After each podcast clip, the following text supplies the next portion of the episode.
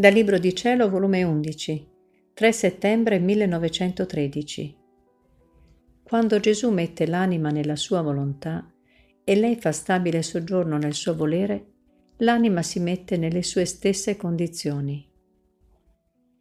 Mentre stavo pregando, ma io non so spiegarmi bene, può essere pure una mia fina superbia, non ci penso mai a me stessa, alle mie grandi miserie, ma sempre per riparare, per consolare Gesù, per i peccatori, per tutti, ma non che ci penso prima, no, solo basta mettermi a pregare e mi ritrovo in quel punto.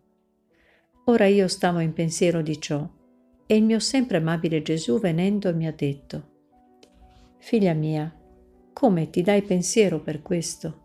Tu devi sapere che quando io metto l'anima nella mia volontà e lei fa stabile soggiorno nel mio volere, essendo che la mia volontà contiene tutti i beni possibili e immaginabili, perciò l'anima si sente che abbonda di tutto e si mette nelle mie stesse condizioni, cioè che sente necessità di dare anziché di ricevere.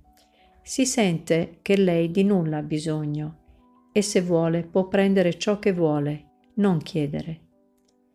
E siccome la mia volontà contiene una forza irresistibile di voler dare, allora è contenta quando dà e mentre dà resta più assetata di dare. E a che strette si trova quando vuol dare e non trova chi dare.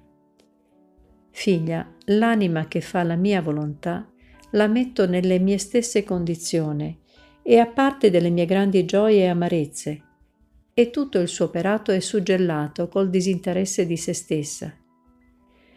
Ah sì, chi fa il mio volere è il vero sole che dà luce e calore a tutti e si sente la necessità di dare questa luce e calore.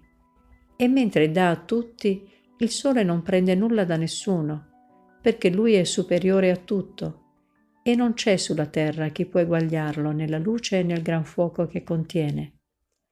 Se potessero vedere un'anima che fa la mia volontà, la vedrebbero più che sole maestoso in atto di far bene a tutti e quel che più scorgerebbero in questo sole me stesso, sicché il segno che l'anima è giunta a fare la mia volontà e che si sente in condizione di dare. Hai capito?